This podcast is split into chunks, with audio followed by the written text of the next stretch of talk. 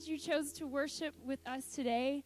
Um, I have an announcement from Pastor McKenzie before we get started. All the parents and kids out there, if you have a child four years old through fifth grade in here right now, you might not have got the message that she wants to start Children's Church at the beginning of service, starting today, um, to give extra time to practice for the Christmas program. So if there's any kids in here that age, um, she'd love to have you up the ramp, and by that I mean out this door and up this little hill over here.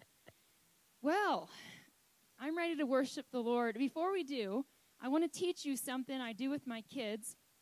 I'm going to say, This is the day that the Lord has made.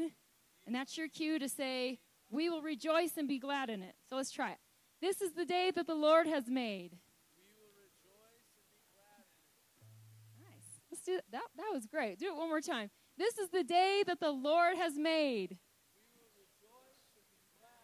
Amen. I invite you to stand or sit, however you feel comfortable worshiping. We are going to worship the Lord this morning. Jesus, we are grateful for who you are. You are worthy. There are no other gods but you. Thank you for your faithfulness to us. You are the same yesterday, today, and forever. We choose to worship you today. We welcome in this place. This is the day that you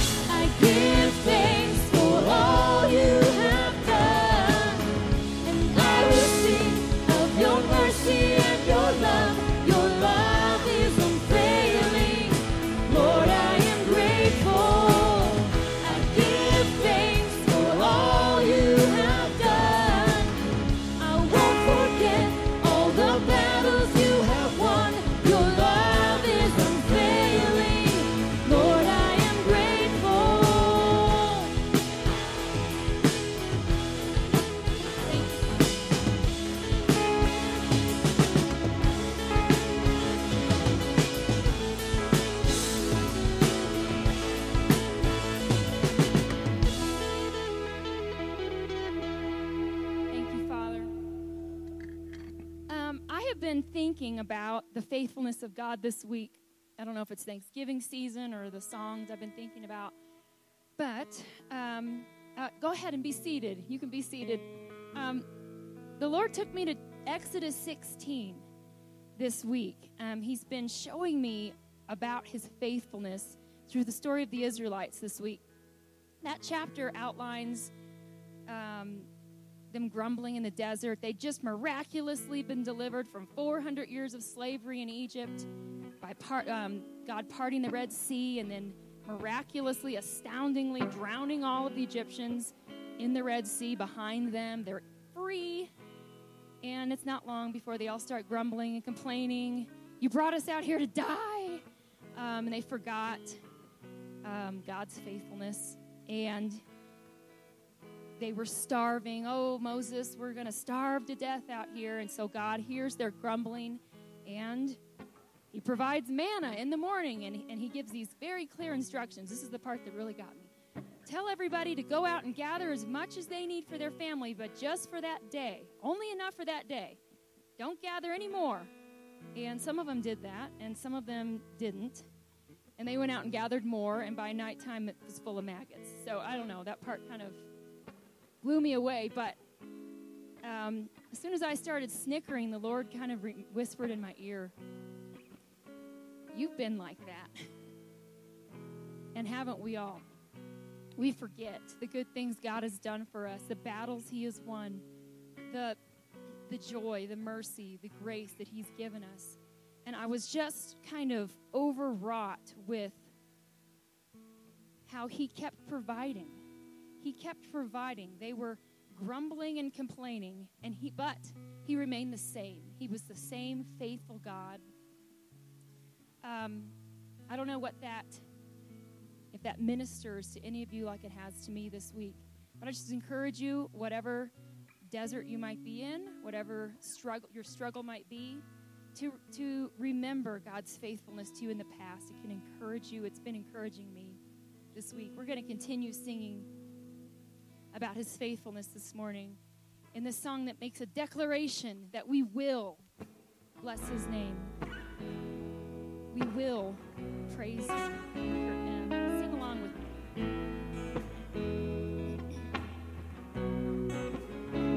I count on one thing the same God that never fails will not fail me now. He won't fail me now in the waiting. The same God who's never late is working all things out. He's working all things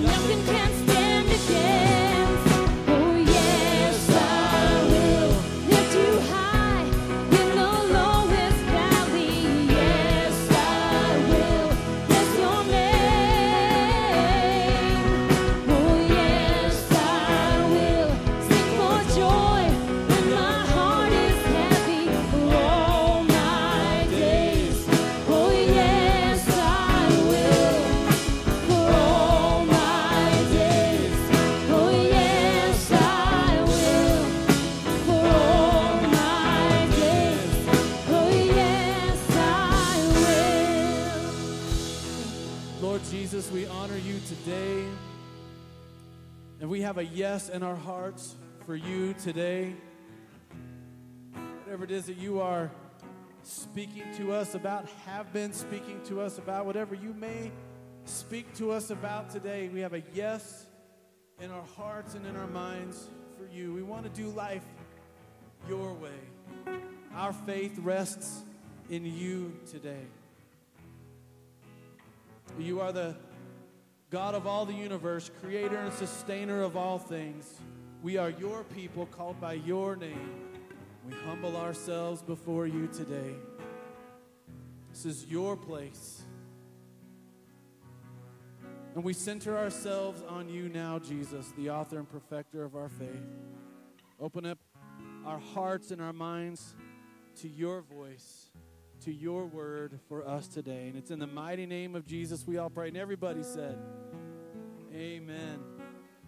You may be seated, and we want to prepare to receive our morning tithes and offerings today.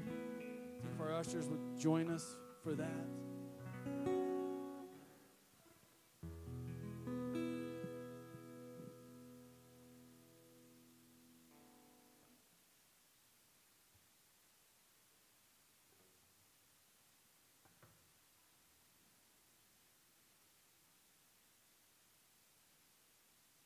Jesus, we thank you for the provision that has come and the provision that is coming. Take what we have to offer you today, use it, bless it, multiply it, accomplish your kingdom purposes with it, build your church with it, we pray. In the mighty name of Jesus.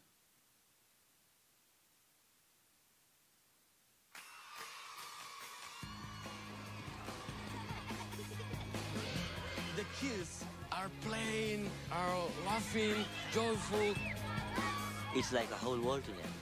Because for the first time, they have received this precious gift.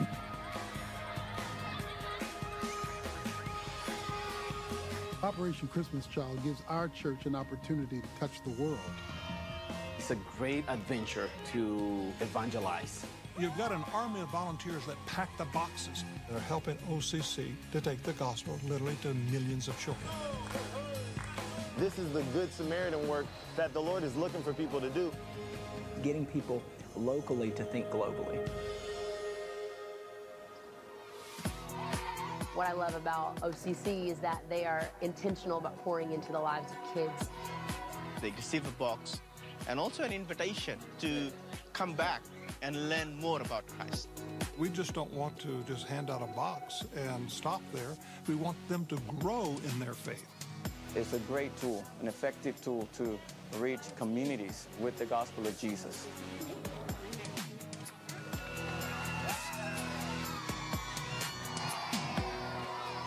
It's exciting to get people to heaven, but it's also exciting to get heaven to people.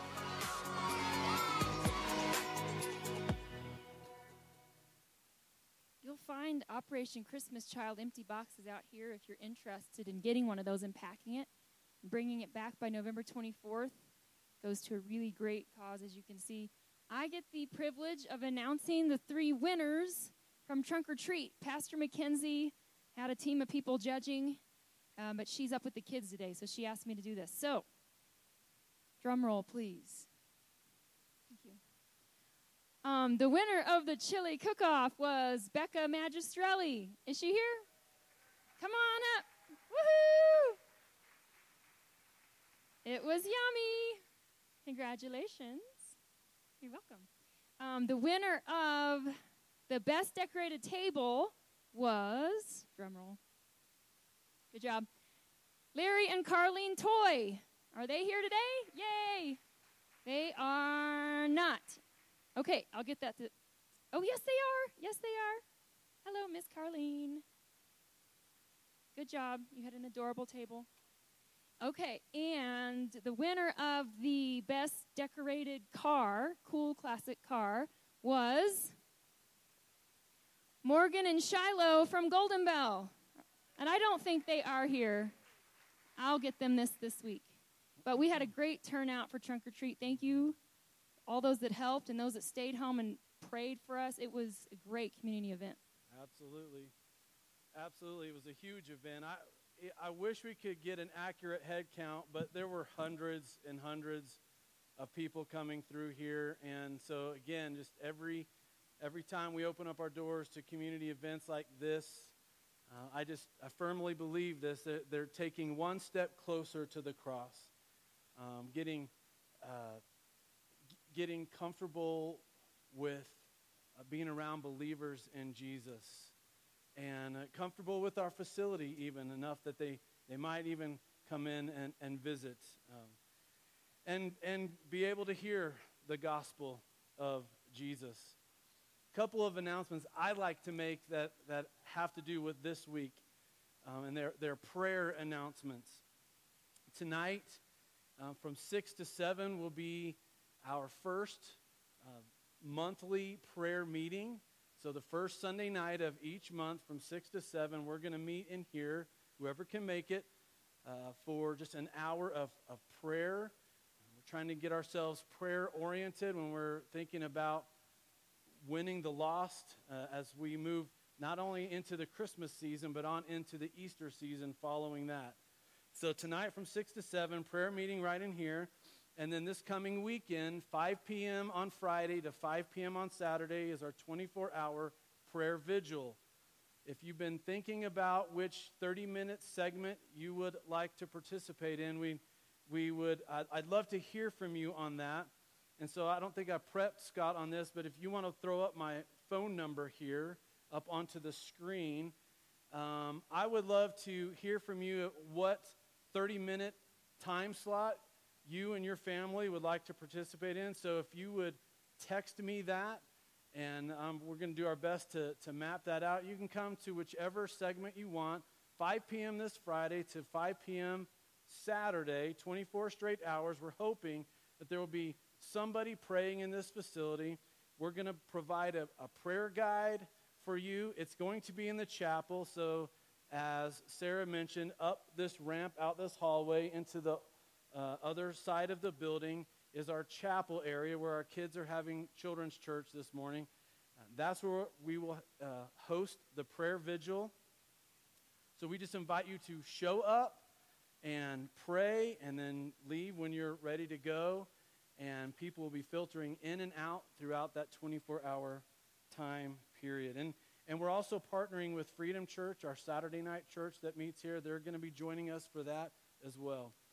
So hopefully we get a lot of prayer in this week, and, and we're just uh, through that in, interceding on behalf of, of those that are around us, our friends, our loved ones, our family members, co-workers.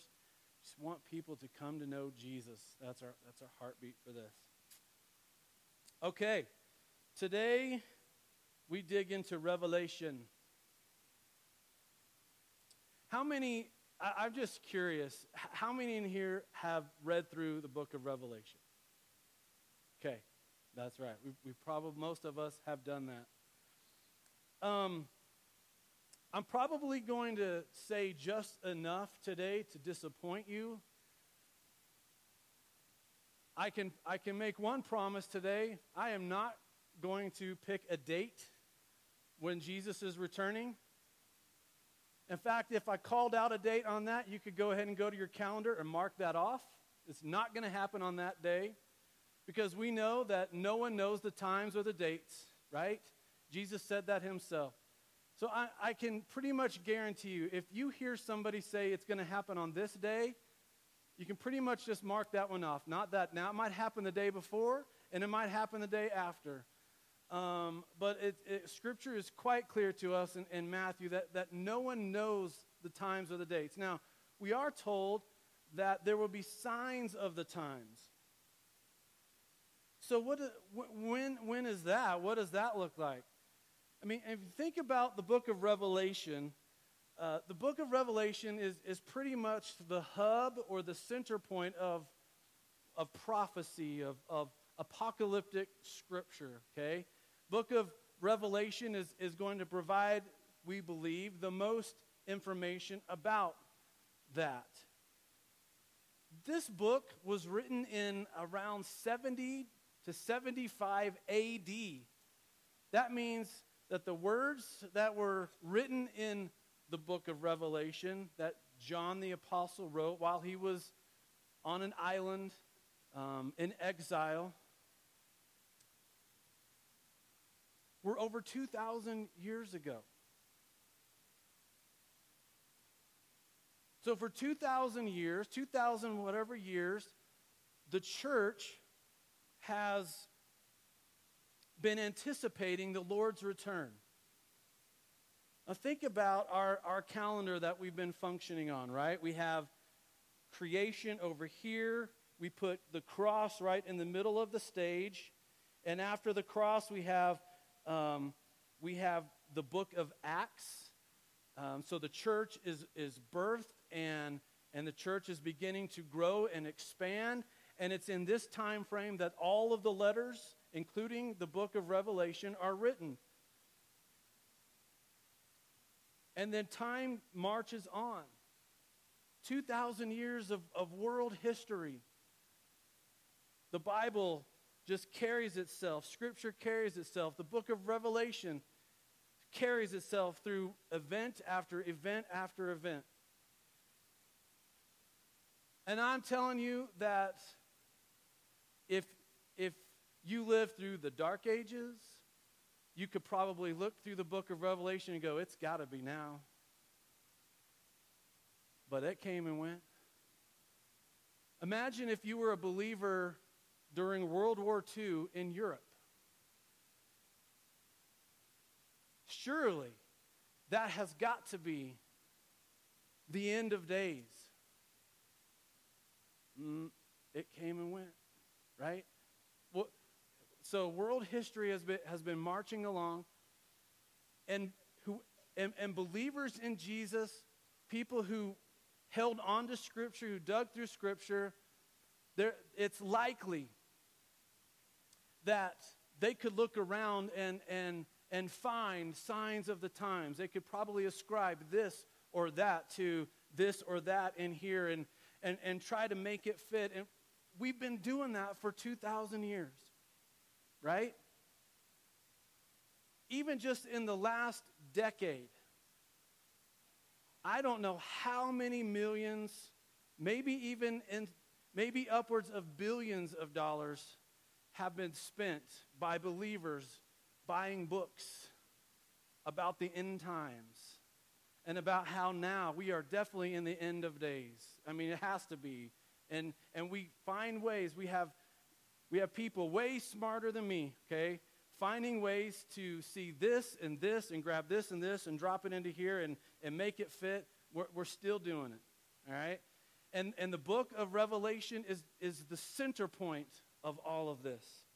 And the book of Revelation has fascinating imagery, right? I mean, those of us that have read through it, you, have you've, you've encountered it, you've, you've experienced it, you've, you've tripped over it, stumbled over it, and and you've, you've dug and, and you've, you've read other people that have pontificated about it. I mean, this, it's what we do. And, and we're fascinated, right? We're, cause, because we know something that the, the lost world does not know. Jesus is coming back. Amen? It's our hope. We're looking forward to this. And we're pretty sure that the book of Revelation describes events attached to Jesus' return. Now, I can't stand up here and guarantee a lot of things. I can't, I can't really even guarantee a timeline. And again, people that are way smarter than me feel like they've mapped out very well the events of the end times, and, and they could be true. We don't know when. We, we're not quite sure when it's going to start there are some people, and probably the most popular viewpoint is that a rapture is going to take place first. And when the rapture takes place, that will begin a timeline, the end times timeline, a time frame called the tribulation, the seven year period of time. Now, it might unfold that way. There might be a rapture that happens first. Again, that's the most popular way to, uh, to lay out a timeline. Uh, I would really like to believe that. I would, I would really like to buy into that philosophy and that timeline. I mean, who doesn't want, what believer doesn't want to escape out of this place before tribulation happens? We all would like that, and we would all hope for that. That's best case scenario for us. In case you don't know what rapture is, not heard that term before, it's, it's an event, a, a cataclysmic event, so to speak, where all the believers in Jesus who are alive on the planet will disappear in an instant and we will be with Jesus.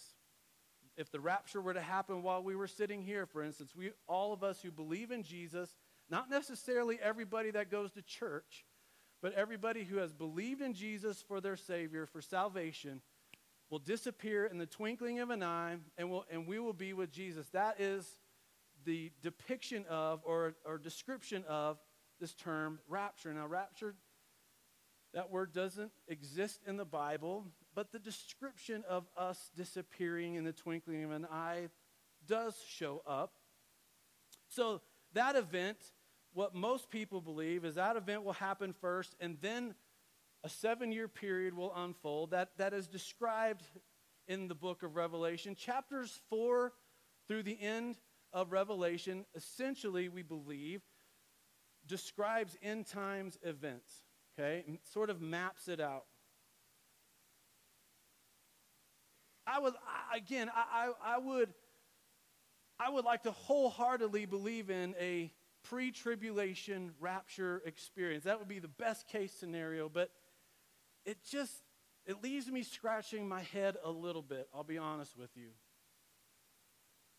Because there's enough scripture about separating the sheep from the wolves and and and the wheat from the chaff. There, there's things like that, but historically, thinking about church history, okay? Backing up to that, that first and second generation of believers who, who would have first read through John's words and, and would have passed it on to the next generation, that first hundred years of Christianity, their mentality was nothing like ours. Their mentality had nothing to do with escapism. And I, you've heard me say it many times, and I'll reiterate it.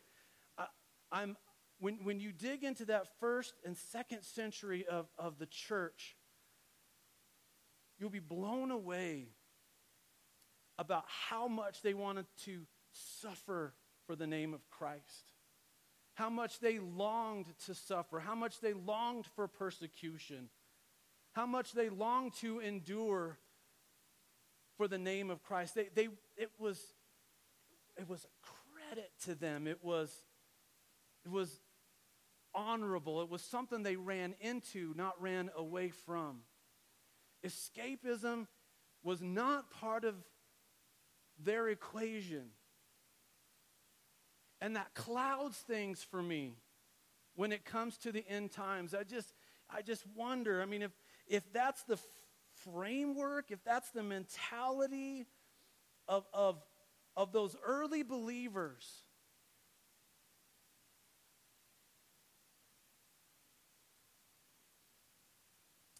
And then here we are, a couple thousand years later, very far removed from that mentality, very westernized in our thought. We're like, rapture, yes. They would have not celebrated that kind of a thing. So I, I just, I throw some question marks around that particular timeline. Not sure. If it happens that way, great. Great. I, I, will be thrilled, okay? But I just wonder if the, if the church will have to suffer a little bit, if the church is going to have to endure some fire, some, some persecution. When people corner me on this and they ask, well, okay, so what do you really believe? Here, here, here's where I stand, okay? This is what you really want to hear today, where I stand on this. I'm going to hope for the best, but I'm going to prepare for the worst. That totally sounds like I'm riding the fence, doesn't it? I'm going to hope for the best. Pre trib, tribulation, rapture, bring it. Great. I'm going to hope for that. But I better be prepared for something different than that. I better be prepared in my heart and in my mind. I better be prepared with the kind of relationship, the kind of walk that I'm having with Jesus, that I may have to walk through some fire. I may have to endure some hard times. I, I, may, I may be forced to, to declare in a very difficult situation, I am a follower of Jesus, even if it means you're going to take my life for that. This is the kind of thing that us Americans have never really had to endure. We've been insulated from this, our, and certainly in our lifetimes. But according to Revelation and, and tribulation time, there, there are going to be some dark times for people who are believers in Jesus. Whether the rapture has happened or not. If the rapture has happened, then, then it's speaking to people who come to believe in Jesus post rapture. But this is the kind of calendar, sort of a general thing that, that the book of Revelation offers that at some point a seven year period will begin, whether rapture kicks it off or not. And there's a, there's a tribulation period that happens, and, and and it has to do with, with God's judgment on the earth unfolding. And then inside of that, though, there's still hope. Inside of that, there's still salvation is happening. There's, there's some numbers that get thrown around. There, there's the number of 144,000. And when, when you look at that, it seems pretty clear that 144,000 Jews are going to come to believe in Jesus during that time frame. And I don't know how other, and I'm going to use quote unquote believers, would ascribe themselves to that 144,000 at this point. There are some denominations that ascribe themselves to that number. You really can't do it. It's pretty clear that it's Jews. 12,000 from each of the 12 tribes are going to come to belief in Jesus as a Messiah during that time frame. Now, Think about our sermon series this year. We, we have gone through this sermon series from Genesis, and now here we are in Revelation. And the sermon series is called Rooted. And it's very applicable to today. Because, see, if you're not rooted in Scripture, you're going to have a really hard time understanding what Revelation is all about. Maybe you knew this, maybe you didn't know this. There are over 500 references or inferences to Old Testament in the book of Revelation alone. There are like 285 particular references to actual scripture and then another almost over 200 inferences to Old Testament. See, the early church who received this letter knew this scripture. We, we, when we think of Revelation, we think of things that haven't happened yet, but so much of what it's referring to is Old Testament. If you're not rooted in Scripture, you're going to have a really hard time understanding the, per, the point of or the purpose of Revelation. In fact, if you're not rooted and you start going through Revelation, it'll be pretty easy for you to just fly away wherever the breeze might take you. Whatever commentary might throw out there, whatever particular author that's trying to sell you a book might say, you might just buy right into it, and pretty soon you can get carried away with anybody that wants to say something about it if you're not really rooted. But if you're rooted in Scripture, then you can dig through hard stuff. You can chew on hard stuff like the book of Revelation, and you can do so. And it's okay that we don't have all the answers. I'm telling you, we don't have all the answers. And anybody that tries to sell you a book that says they have all the answers,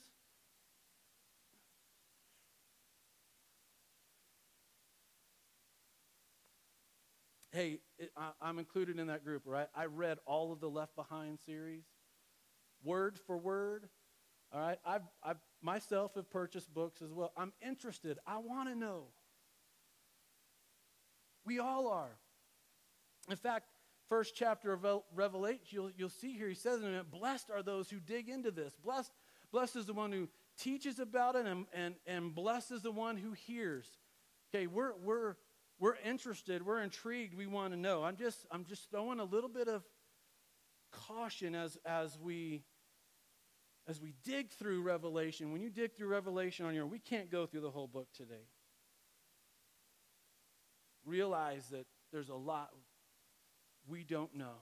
And when it unfolds, we're going to be like, ah, that's exactly what he said. Oh, that's exactly what he said. It's going to happen. And check, check, check, check, check. The boxes will start getting checked. That's all of that right there is chapter 4 through the end of Revelation. Chapters 2 and 3 are letters to seven churches. So I'm working backwards here, okay? No, it's not a normal pattern. But I want to work backwards because chapter 1 is where we're going to read today. Chapters 2 and 3 are, are letters to seven different churches.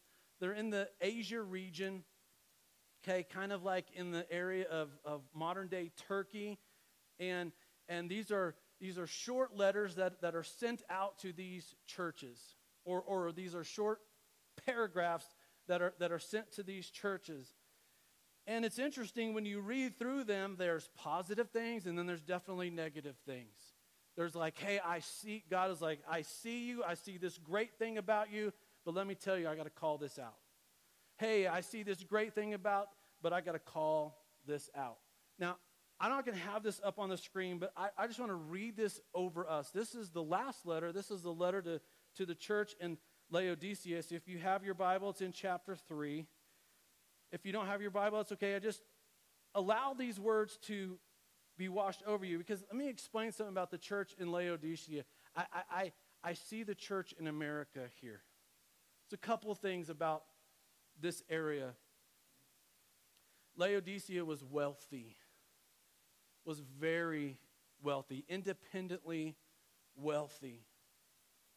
In fact, there's this historical account where this massive earthquake happened and leveled the city of Laodicea, which was inside of the framework of Rome.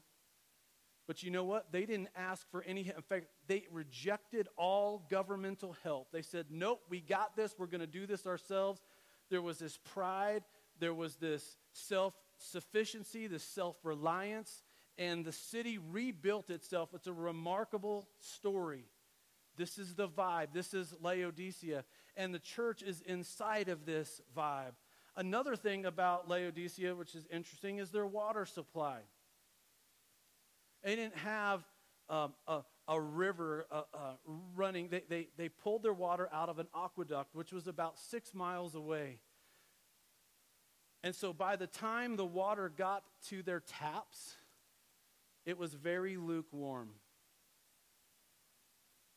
Now, with that in mind, listen to these words. To the angel of the church in Laodicea, write. These are the words of the Amen, the faithful and true witness, the ruler of God's creation. I know your deeds, and I know that you are neither hot or nor cold. I wish you were either one or the other, because you are lukewarm. You're neither hot nor cold. And I'm about to spit you out of my mouth. You say, I am rich, I have acquired wealth, and I do not need a thing. This is, this is Laodicea here. But you do not realize the truth about you that you are wretched, pitiful, you're poor, you're blind, and naked.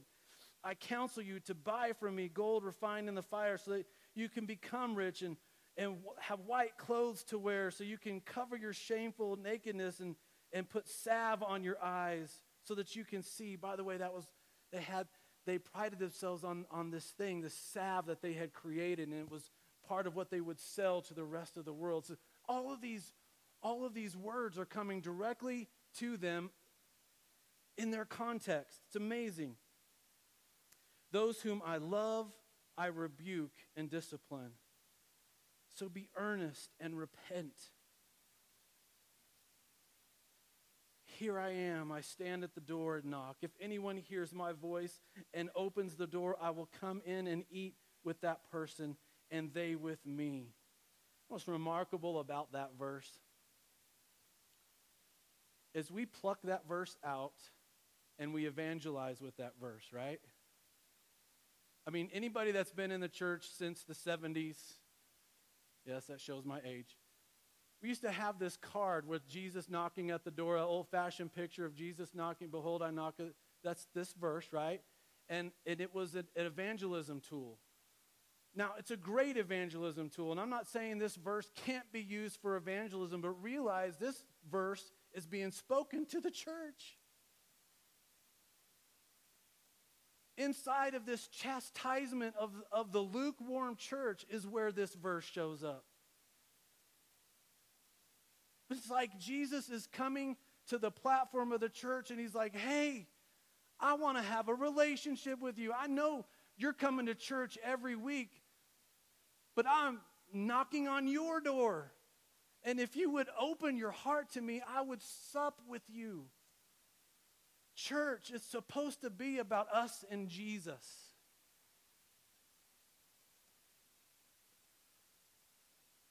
Is it for real in your life? Or does it smell a lot like Laodicea? To the one who is victorious, I will give the right to sit with me on my throne, just as I was victorious and sat down with my Father on his throne. Whoever has ears, let them hear what the Spirit says to the churches. Isn't that remarkable? That's just one of the letters. So, to the real reading for today Revelation chapter 1, just verses 1 through 8. And it reads like this The revelation from Jesus Christ, which God gave him to show his servants what must soon take place. He made it known by sending his angel to his servant John, who testifies to everything he saw. That is the word of God and the testimony of Jesus Christ. Blessed is the one who reads aloud the words of this prophecy, and blessed are those who hear it and take to heart what is written in it, because the time is near. John, to the seven churches in the province of Asia, grace and peace to you from him who is, and who was, and who is to come, and from the seven spirits before his throne and from Jesus Christ, who is the faithful witness, the firstborn from the dead, and the ruler of the kings of the earth. To him who loves us and has freed us from our sins by his blood, and has made us to be a kingdom and priests to serve his God and Father, to him be glory and power forever and ever. Amen. Look, he is coming with the clouds, and every eye will see him, even those who pierced him will see him. And all peoples on earth will mourn because of him. So shall it be. Amen. I am the Alpha and the Omega, says the Lord God, who is and who was and who is to come, the Almighty. What an introduction, right? What an introduction. So here's John on, on this island in exile. And he's there because of his faith and his teachings about Jesus. So he is being punished, persecuted for his faith. He's in the middle of this reality. And he moves into the spirit on this island and he has this, this encounter. And this encounter begins with this who was and is and is to come God. R- remember, John, John is one of the apostles. This is not secondhand information to John. He was there with Jesus from the beginning of Jesus' teaching time on earth. John walked with Jesus. John was there at the cross. When others had fled, John was there. There's a dialogue between Jesus on the cross, and John Jesus is like, John, I need you now to take care of my mom. He's like, okay, I will. This, this one, this eyewitness account, this, this is firsthand knowledge. And now he's in, in the presence of Jesus again, who has died, risen from the dead, and has ascended into heaven. This is years later from those events. And John is drawn up into the Spirit and has this face to face encounter with this Jesus again. The revelation from Jesus Christ, which God gave him to show his servants what soon must take place. Amen. We're like, yeah, okay. I don't know what you mean by soon, but it's been 2,000 years, Jesus. And when I think of soon, I'm thinking like drive through, right? I mean, I got my order here in the speaker and I'm turning the corner. That's soon to me, right? Um, it's, a, it's an okay word, but it's not really the best word. The, the, the best word that comes out of, out of this Greek word would be more like r- rapid. And, and I say that because it, it might bring a little bit better context to us that, that when John writes these words, it's not that he meant this is going to happen within hours or within days or even within years. But that when it happens, it's going to happen rapidly. When it begins, it's going to happen rapidly. In other words, as we're, we're looking through the prophecy of this, when the timing starts, it will happen step after step after step after step after step after step. In other words, it wouldn't be proper for us to look at the last 2,000 years of world history and go, well, chapter 5 of Revelation happened in 100 AD, and chapter 6 of Revelation happened. You, you, you can't calendar it out that way. That would be, I, I think, a better word, and, and commentators that I looked at agree, uh, it, instead of soon, which brings a different kind of imagery to our minds, rapidly would be a better, that must rapidly take place. He made it known by sending his angel to his servant John, who testifies to everything that he saw. That is the word of God and the testimony of Jesus Christ. You can, you can see that John is making Jesus Christ the center of this whole thing. Blessed is he who reads it aloud, and blessed is he who hears it and takes it into heart. Okay.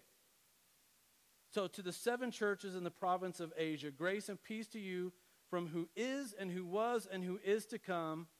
So, he's ascribing the reality of, of the divinity of God, the He always was, He is, and He always will be aspect of God, okay? And then he goes to this confusing statement and from the seven spirits before his throne. What is that referring to? Well, it's referring to Isaiah chapter 11, verses 1 and 2. If you're able to peek back to it, it's a description of, of the Holy Spirit, it's a, it's a description of the functionality of the Holy Spirit. Isaiah chapter 11 starts off talking about Jesus. A shoot will come up from the stump of Jesse. You've heard that, right? Christmas time. This is a, this is a, a prophetic word that, that refers to the birth of Jesus. From his roots, a branch will bear fruit. And then it describes the Spirit in, seven ways. The Spirit of the Lord will rest on him, the Spirit of wisdom spirit of understanding, spirit of counsel, spirit of might, spirit of knowledge, and the spirit of, of the and fear of the Lord.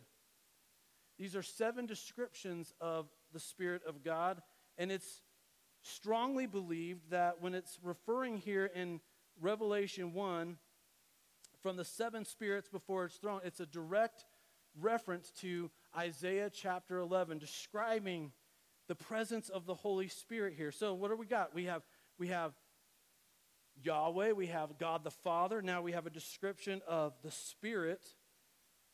and from Jesus Christ, who is the faithful witness, the firstborn from the dead, and the ruler of the kings of the earth. And we have this clear description of Jesus. We Have, he's, he's, he's engaging and encountering the reality of the Trinity here in this, in this moment, in this vision, in this experience.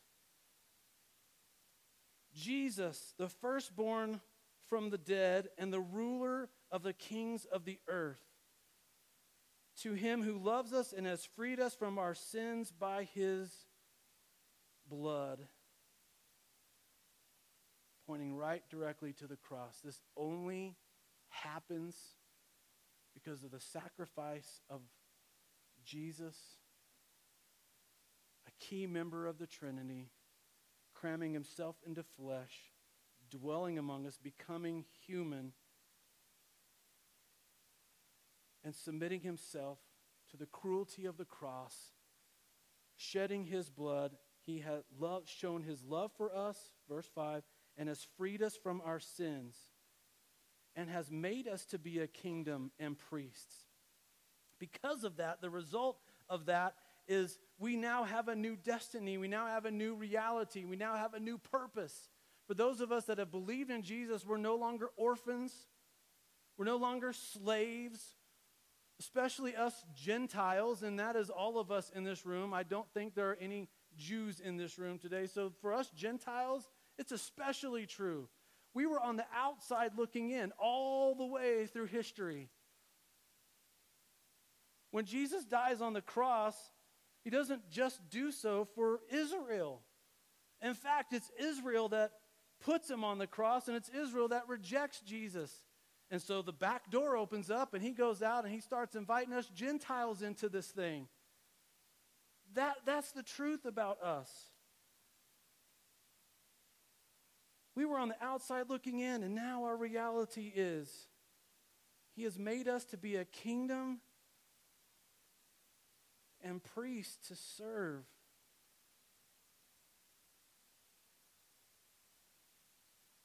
Is that a good thing? Well, it really should be a good thing. In fact, he follows it up by saying, To him be glory and power forever and ever. Amen. I mean, what an amazing turn of events for us that Jesus would do such a thing. This is how the book of Revelation begins. It's not looking forward, it's actually looking backwards, looking upwards. And then he says, See, he's coming on the clouds. Now, this is not a surprising thing to John.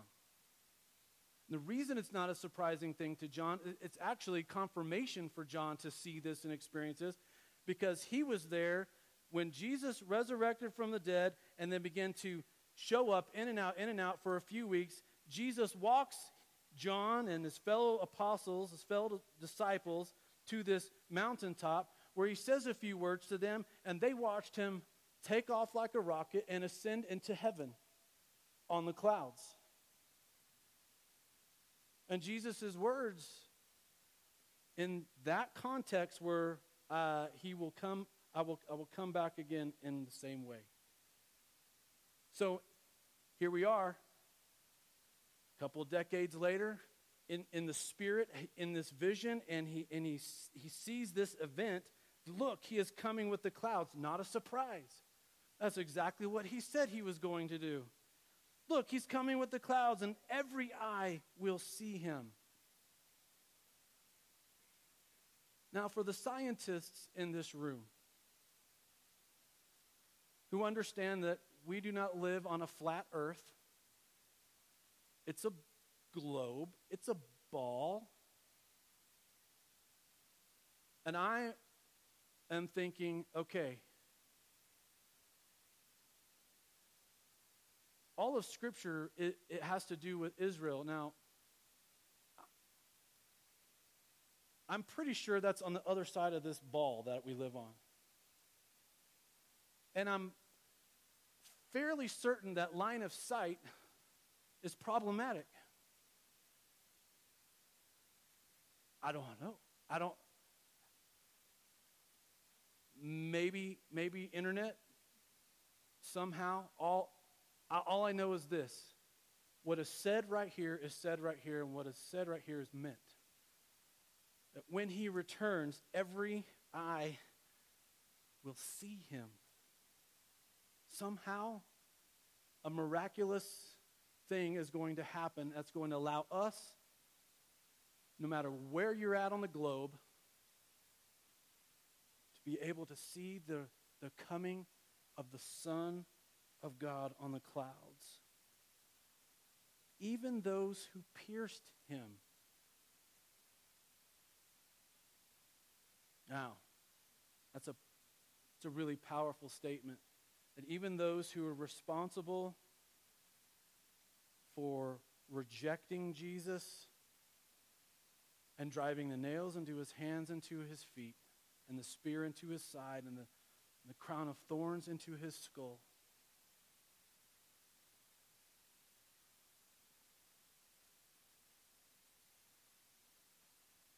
And all peoples on earth will mourn because of him. So shall it be.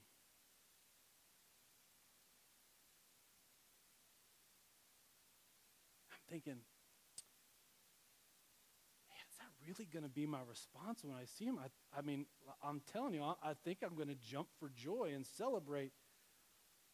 But I'm wondering if the reality of this little passage here is when I see the scars, I'm going to see the results of my sin. And I'm just going to mourn because I did that to him. Because my choices put the nails in his hands. My sin put the nails in his feet.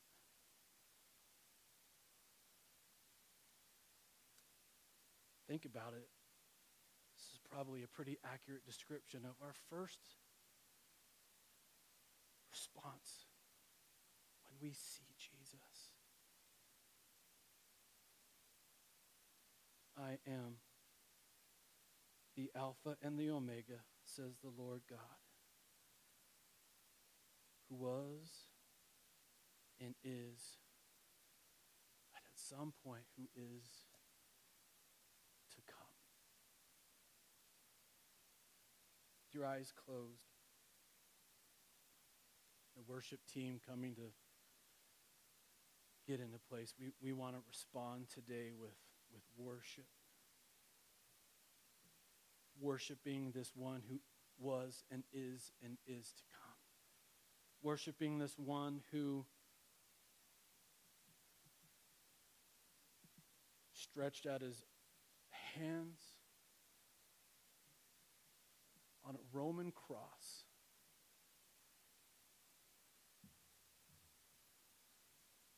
And suffered and died because of our sin.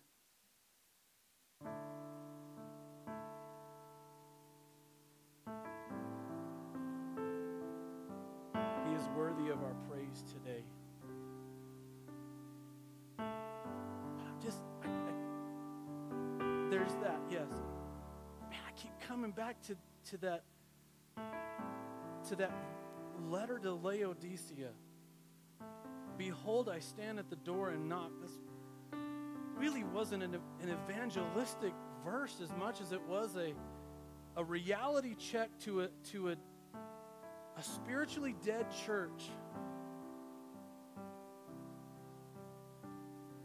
to a, to a group of people that were, were coming together for worship and, and a group of people that were coming together around the Word of God, a people who were coming together around the, the belief in Jesus as a Messiah.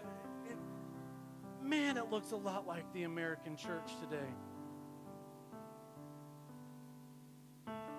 Jesus isn't saying these words to a lost and dying world outside of the walls. He's speaking right to the people inside the walls.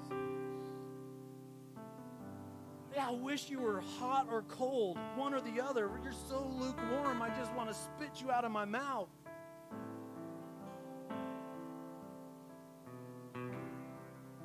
But I'm not going to. In fact, I'm going to call you to a place of repentance. I'm going to call you to a place where I'm just going to remind you that I am your first love. I, I am the one who was and is and is to come. And I, I am the one who bled and died for you. Would you just become a little bit passionate for me once again? I'm knocking at the door of your heart, begging to come in and to sup with you, to eat, to have communion with.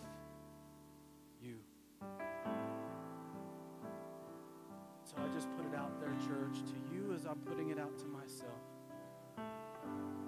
Inviting you to respond to Him. Whatever way you need to respond to Him, we're going to worship. We're going to sing. We're going to give ourselves over to worship. We invite you to do the same. You can pray. You can you can come and kneel here. Make this an altar. You can kneel right there at your chair. You can stand and worship. Whatever whatever you need to do today in response to this revelation. It's you and Jesus.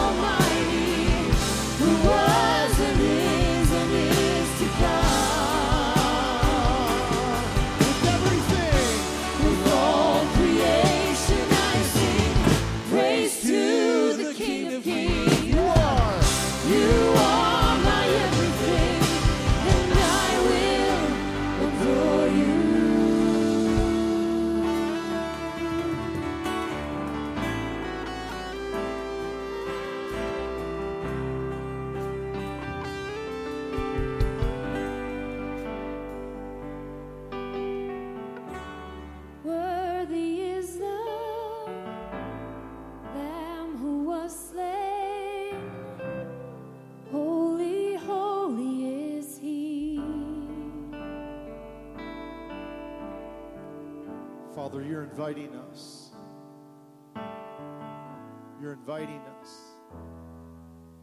Come close. Come close. Turn around. Come back. Come near.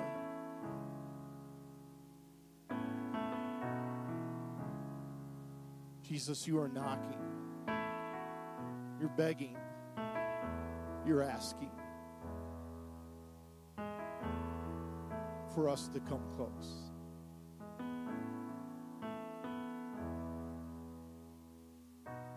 Will you talk to him now? Will you tell him you want to turn around?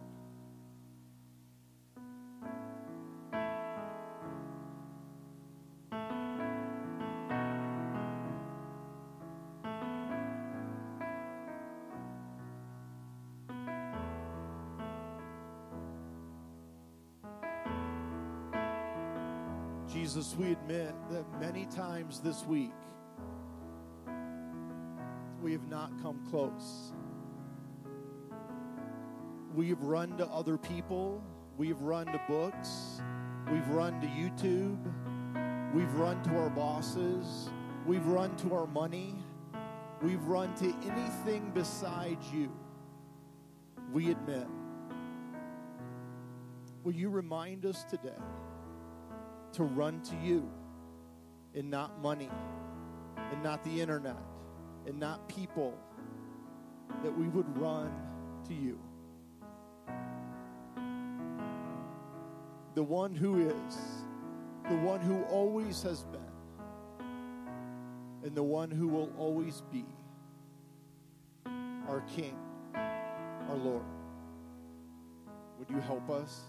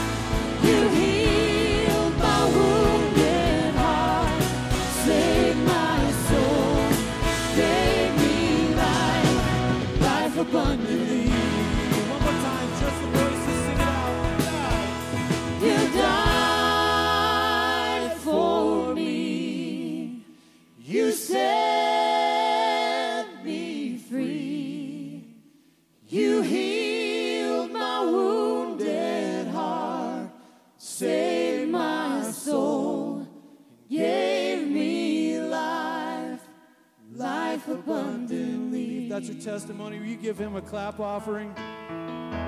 We honor you today, Jesus, for what you have done for us, for who you are, who was and is and is to come, and for what you have done for us. Shedding of your blood, setting us free. The declaration of the first few verses of the book of Revelation. We honor you today, you and you alone. May the Lord bless you. May the Lord keep you. May the Lord make his face to shine on you. May his countenance come upon you. May he fill you with his peace and his presence this week. Have an amazing one. We'll see you next Sunday. You died for me. You set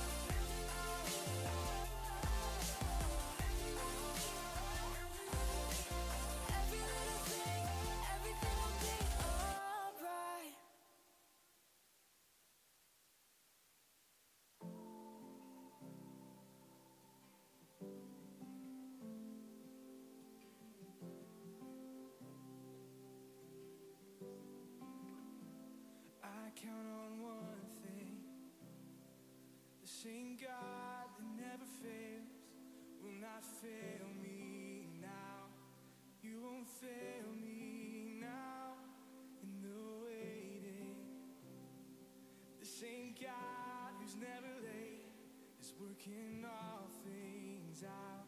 You're working all things out. And yes, I.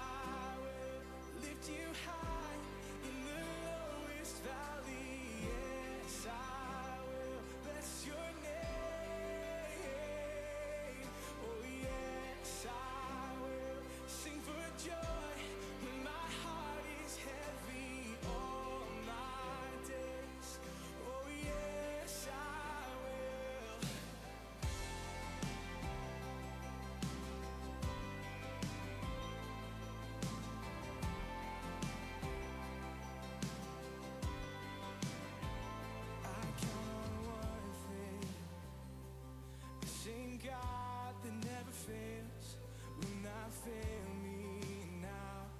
You won't fail me now in the waiting. The same God who's never late is working all things out. You're working all things out.